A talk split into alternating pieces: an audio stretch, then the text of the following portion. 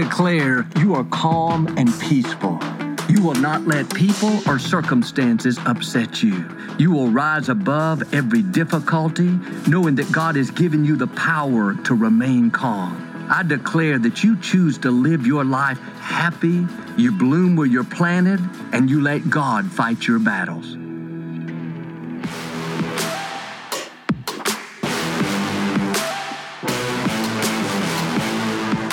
Welcome to No Compromise Radio Ministry. Oh, the inspirational cube returns. That's my new intro. Probably get sued. Mike Abendroth, No Compromise Radio Ministry, a.k.a. Duplex Gratia Radio, D.G.R. Pat's got the cool Pat Pactum Shield thing. It's got, he's got it going on. Pat and Mike Grimes. And maybe we need a new DRG, some shield thing. It can't be shield. It has to be something else. Maybe I'm the sword. Pat's the shield. Anyway, thanks for tuning in. I appreciate it. Thank you for your prayers. I hope that everything's going to work out. I don't know why I said that. I started to say, I hope. My hope is built on nothing less than Jesus' blood and righteousness. But anyway, thank you for praying. I feel better than I did last week, and for that, I'm very, very thankful. Someone just sent me a little blurb, someone in their church. I was reading Gospel Assurance and was blessed by it, so I appreciate that input. I have some other books in mind that I'm going to try to figure out how to write, but I want to first get all this leukemia stuff sorted out. As I said, I think last show, I've been told that if I have a headache from the medicine, which I do, it's the terminal hangover feel. I said to my wife last night, I drank seltzer water and water last night. It gave me a hangover. I didn't have any alcohol. I just had seltzer water. Come on. That'll drive you to drink. If you're going to have a hangover, you might as well have some fun when it comes to that. Just kidding, JK. What was I talking about? I have no idea. Oh, coffee. Yes. So I have my coffee here today. And it's not Steve Meister approved coffee from, what's that place called in Sacramento that's good? Temple Coffee? Why would I buy like Tabernacle Coffee? Is this who knows what it is? Speaking of tabernacles and temples, I haven't said much about Israel in terms of my take on the wars that are going on overseas, whether it's Russia, Ukraine, Israel, and Hamas. I love Israel. Of course, she birthed the Messiah as it was.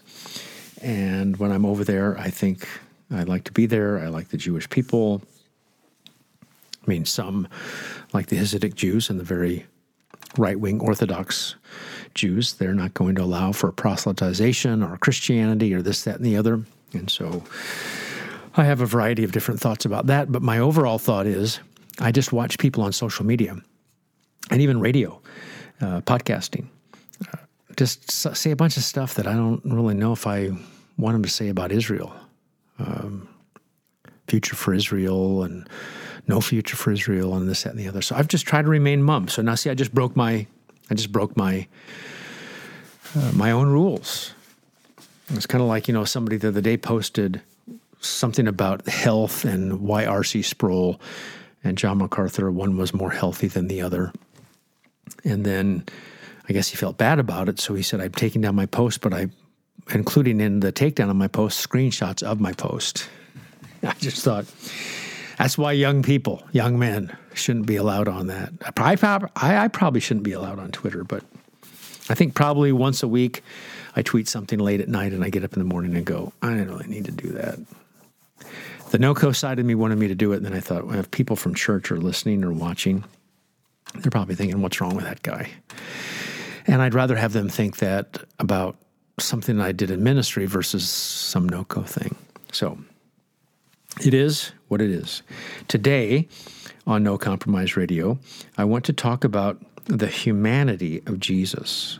The humanity of Jesus. Now, the first few centuries after Jesus' resurrection, and ascension. The debate was, you know what, how could he be really human?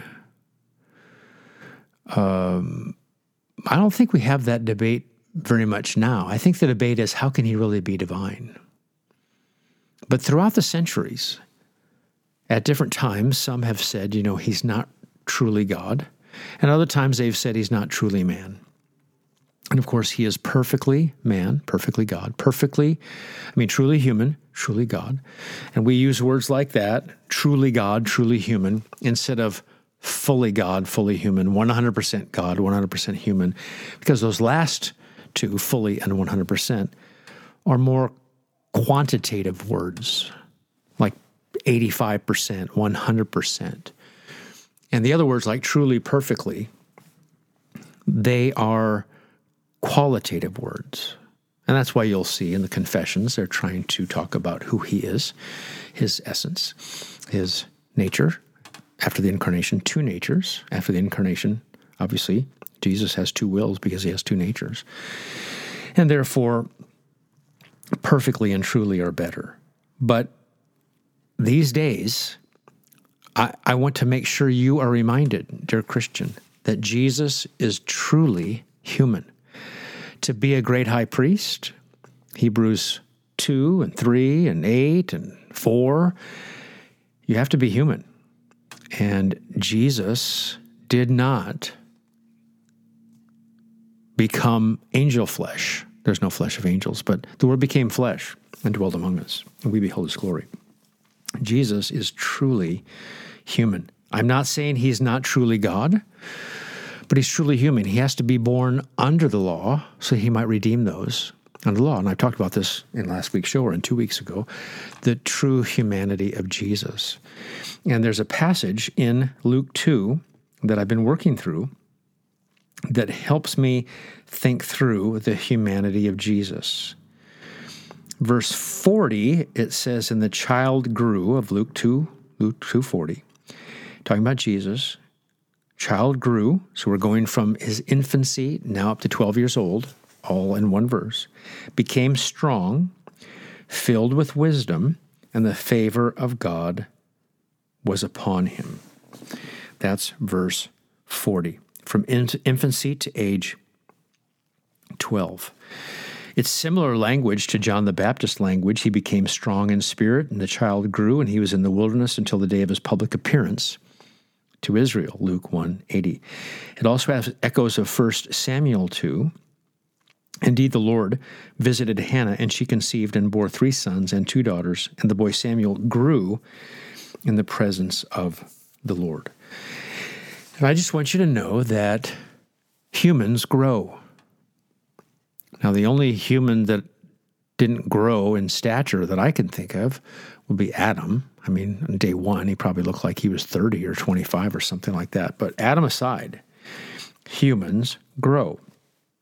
And I don't know if you've ever thought about Jesus growing. You think about little children. Pretty soon, after they're born, they can roll over. And you have to call your friends. You have to FaceTime your grandpa, Mike Abendroth. Then they roll over on the other side. And then they, when you sit them up, they can stay up. And then they start to crawl. And then they, they're reaching. And then pretty soon they start to walk.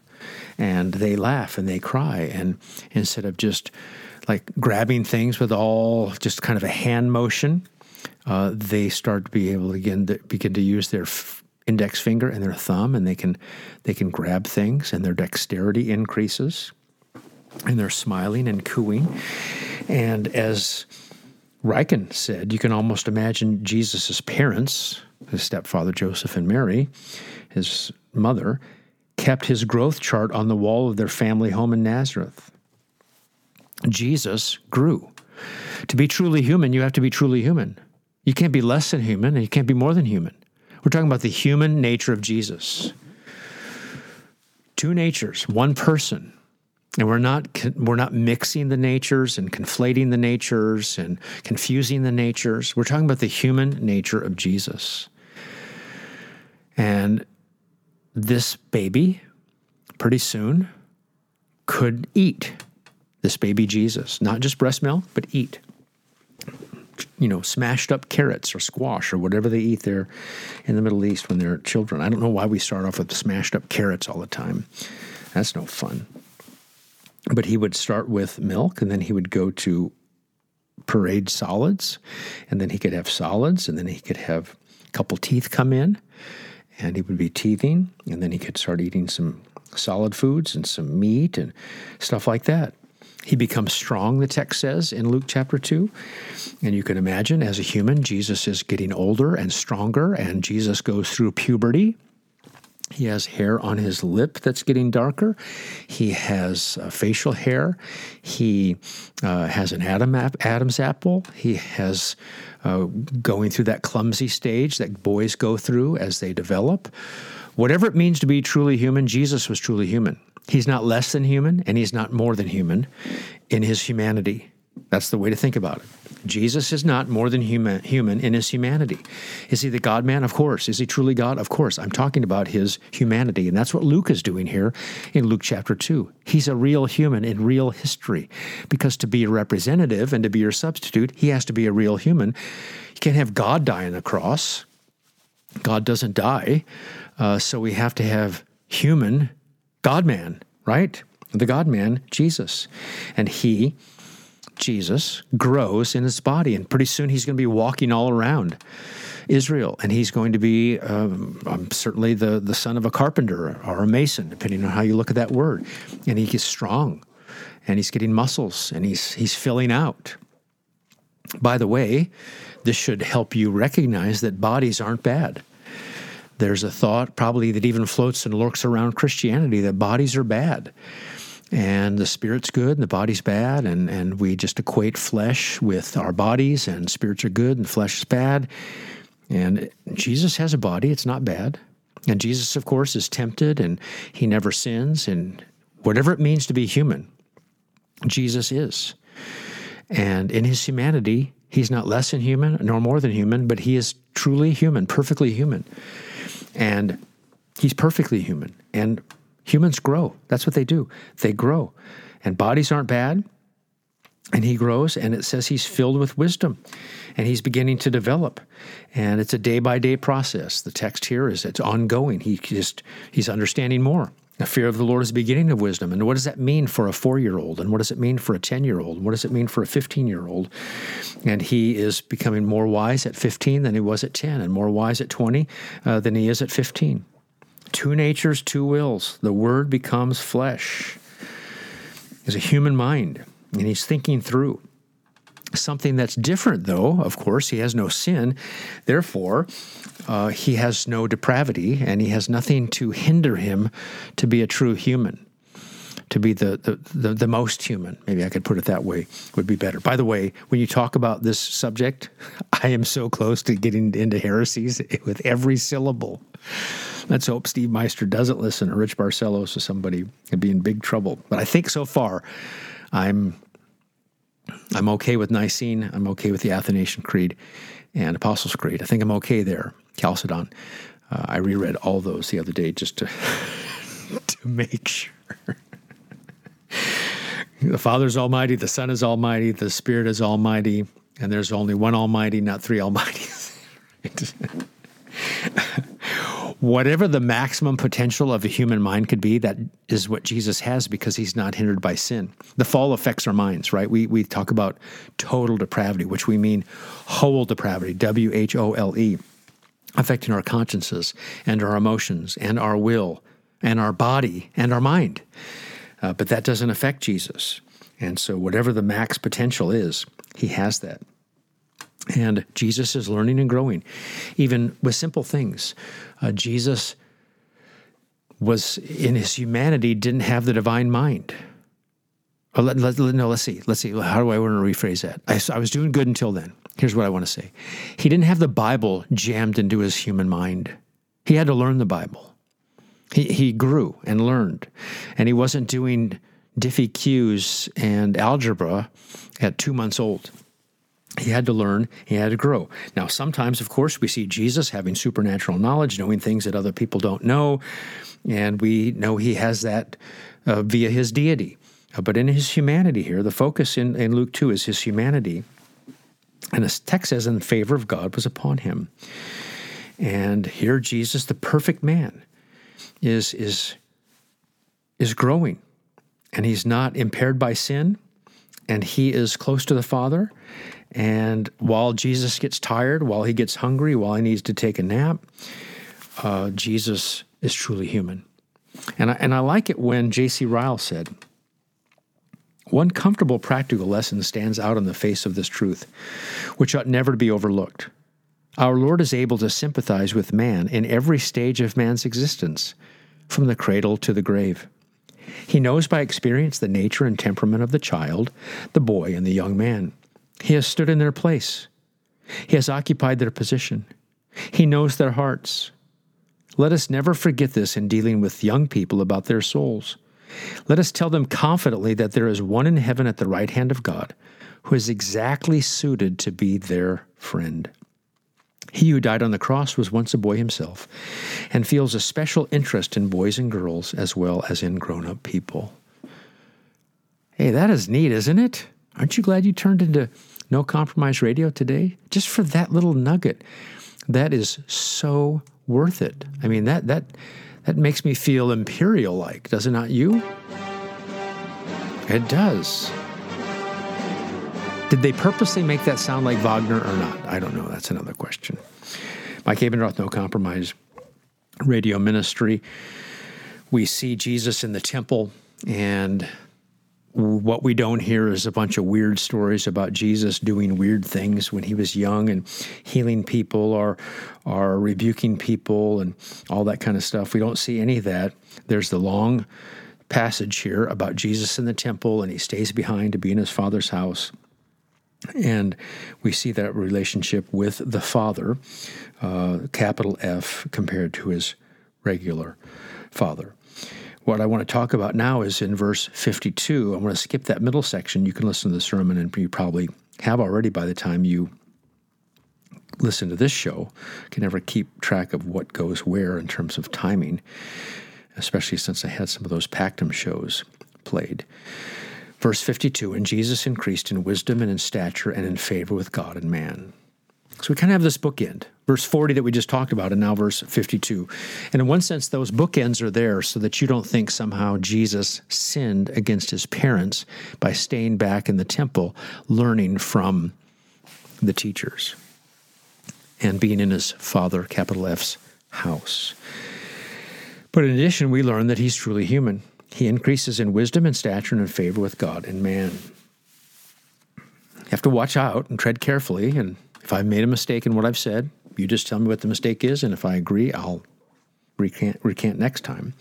But just trying to be careful to make sure we're not commingling natures of Jesus, that we're not denying the two natures of Jesus, that we're not jamming one nature into the other.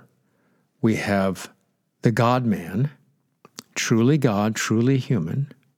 At the same time, Word becomes flesh and dwells among us, and that in his humanity, Jesus learns and grows because he's truly human. What does it mean to be truly human?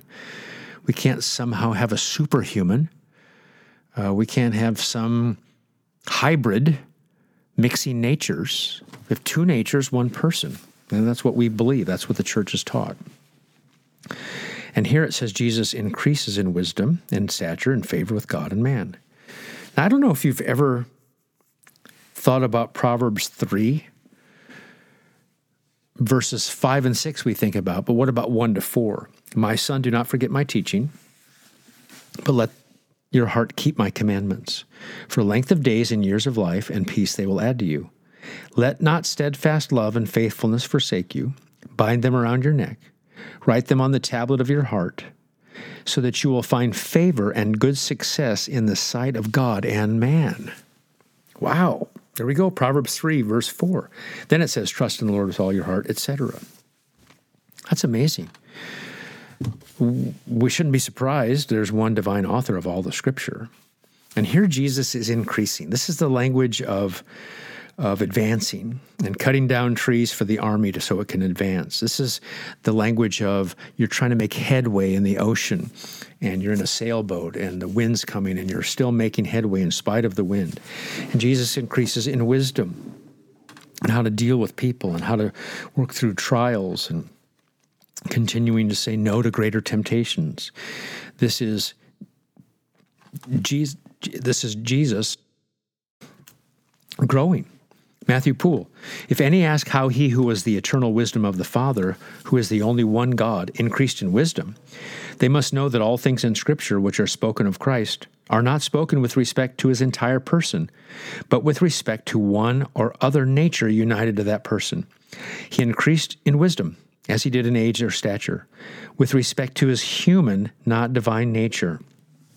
And as God daily magnified his grace and favor toward him, so he gained favor with the unrighteous and people of Galilee. And he just keeps increasing in wisdom. Wiser at 12 than 9, wiser at 25 than 15. He increases in stature. And like I said before, was a baby, got bigger, went through all the stages of development that someone would go through. 8 more at 14 than he did at 6. It's funny, I've only had one son, and I have 3 daughters. And, with the daughters and my wife and with me, we kind of don't eat too much. And then all of a sudden a son comes along, and you're like, we used to have to just order like one pizza, extra big pizza, and then feed the whole family. Now we're ordering 3. He increases with favor with, let's skip to the end there, man. Get to know Jesus, increase favor, sinless humanity, how other people respected him, dealt with him, liked him. And he increased in favor with God. That's the part that's kind of tricky. How can he increase with favor with God if he is God? Well, because he is God, that's true, but we're talking about his humanity. His humanity is learning and growing.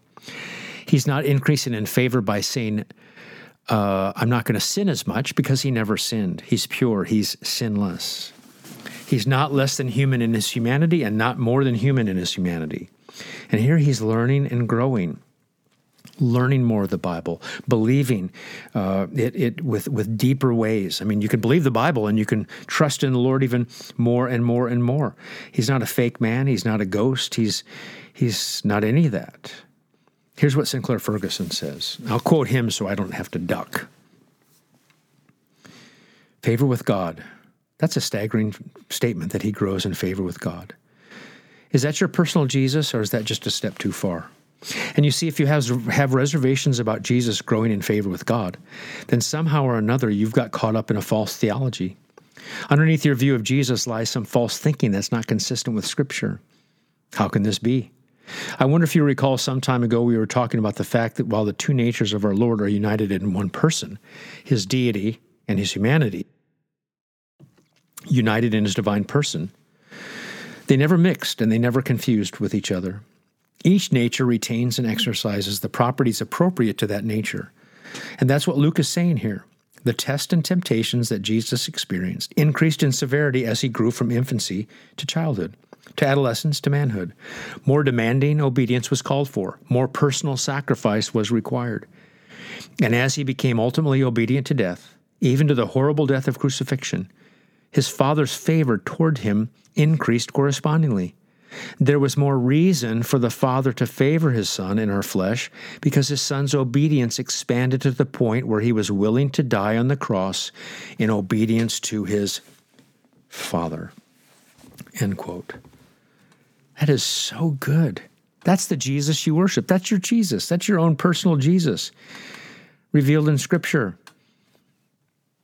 Where it's not some kind of in his humanity, a magic Jesus and pre-programmed with the brain already having the Bible in it. He's learning. He's growing. He had to learn, study, hard work. He wasn't reading at 2 months old. He didn't know the Bible at 2 months old in his humanity. His parents actually were teaching him. By the way, this is a good exhortation to parents, to teach your children the Bible, learning, diving in. Jesus is listening and asking questions in this section as a young 12-year-old boy. And if you're 12 years old and you're listening, I'm not going to send you to junior church. I want you in there learning and listening. And by the way, parents, good job teaching your 12-year-olds about the Bible. Well, my name is Mike Abendroth. This is No Compromise Radio Ministry. And I want you to know that Jesus is truly human. Jesus is truly human, so he can be your representative. And since, therefore, the children share in flesh and blood, Hebrews 2, he himself, Jesus, likewise partook of the same things, that through death he might destroy the one who has the power of death, that is, the devil, and deliver all those who through fear of death were subject to lifelong slavery. For surely it is not angels that he helps, but he helps the offspring of Abraham. Therefore, he had to be made like his brothers in every respect, so that he might become a merciful and faithful high priest in service to God, to make propitiation for the sins of his people. For because he himself has suffered when tempted, he is able to help those who are being tempted. That is the Lord Jesus Christ for you. Truly human, truly God. Mike Abendroth, this is No Compromise Radio Ministry.